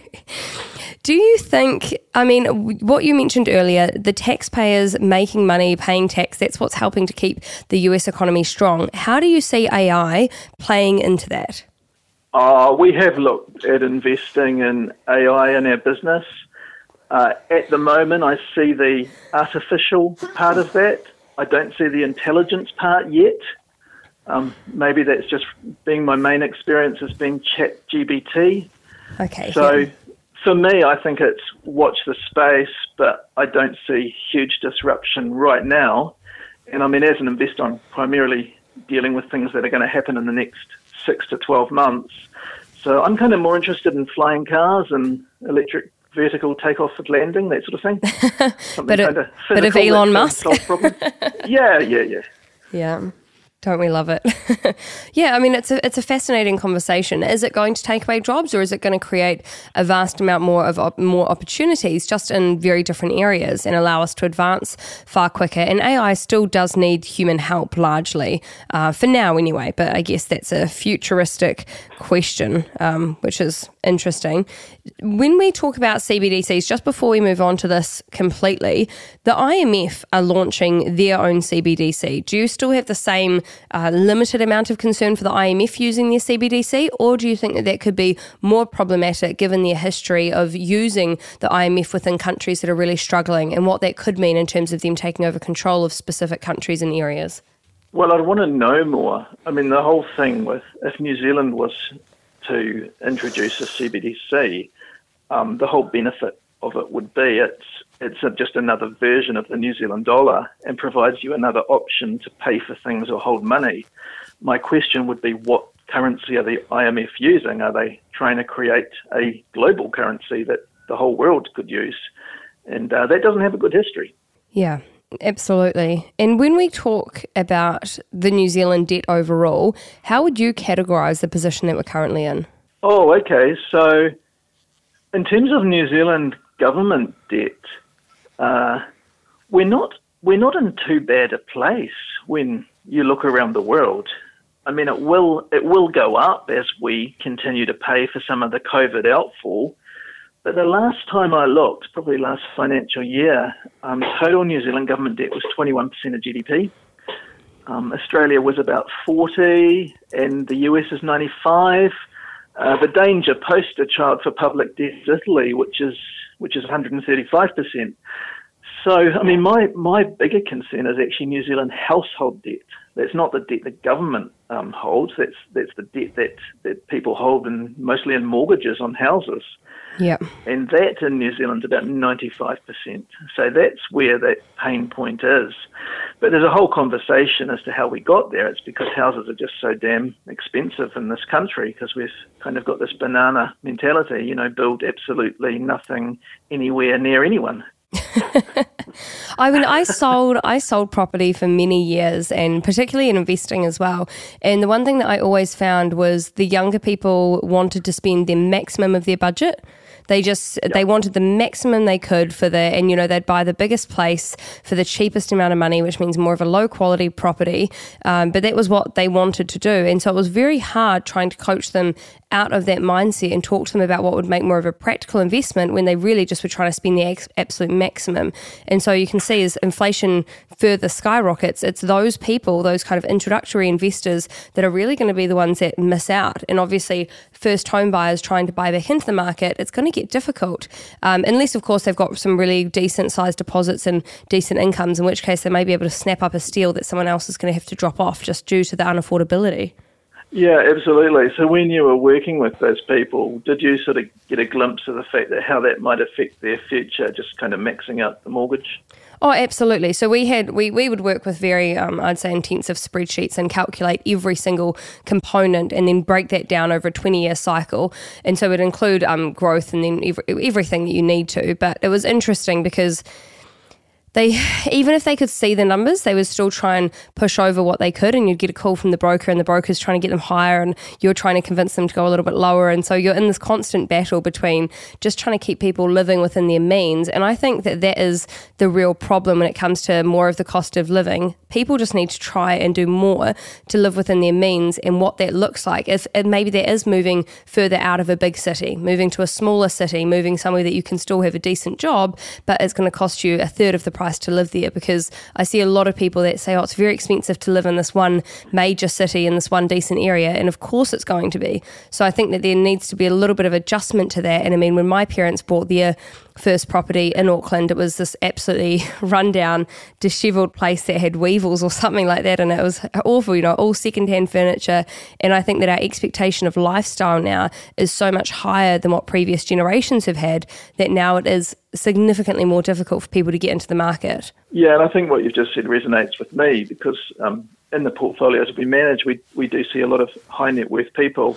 And you might think, oh, they're all in Auckland or Wellington. And actually, no, we're seeing a lot of people from rural New Zealand where they've had more affordable homes And then by definition, they've got a lot more money to invest in stocks and shares and build some real passive income and financial independence.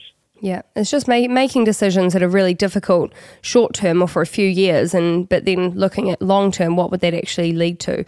What do you think people should look to? I don't know if you can give this advice. Obviously, you've made your disclaimer that you're not giving personal advice, but can you give any kind of commentary around if you would say gold would be better at the moment or Bitcoin or anything like that? Are you allowed to touch on that topic at all, or do you have to stay more generalised?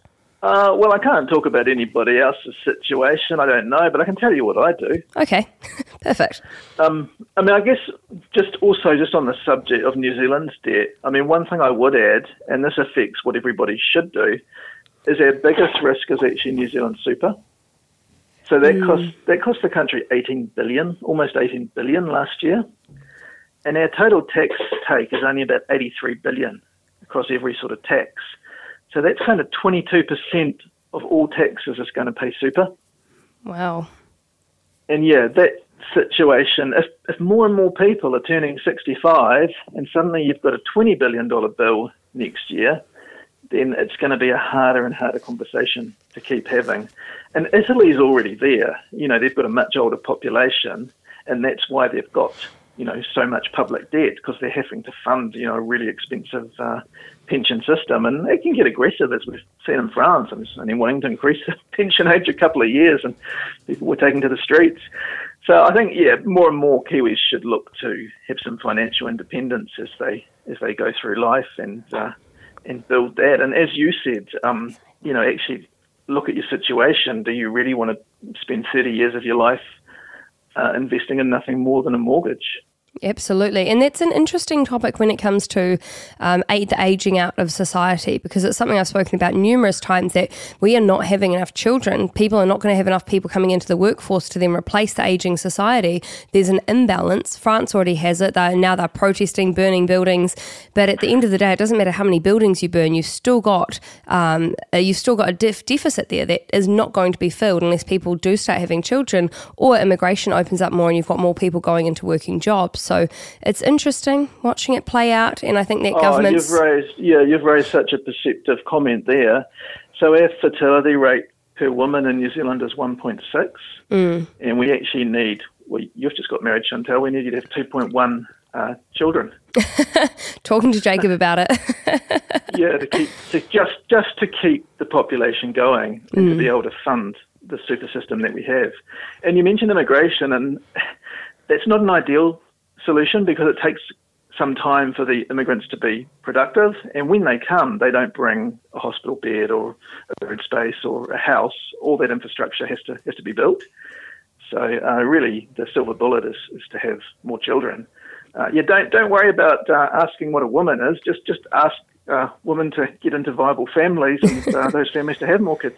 Well, yeah, I mean, it's an easy solution to such a big problem that we're facing. And the same goes for the health industry as well. We're going to see more and more problems, because an ageing society has more issues and it's more expensive to operate. And so unfortunately, if we don't have enough young, able-bodied people coming in to fill that, it's going to further create a divide. And yeah, it's just the beginning, but I think that's a topic that politicians seem to avoid. They seem to love saying that we're overpopulated, but especially in the West, that's nothing but an outright lie for our particular countries. All right, Simon, thank you so much for giving us your insight. Is there any last words that you would love to leave people with today? Yeah, I guess so. I mean, I guess the lessons we've got from today's conversation is, you know, you need to invest in something more productive than your home and your mortgage. Personally, for me, can't speak for others, but it's been stocks and shares.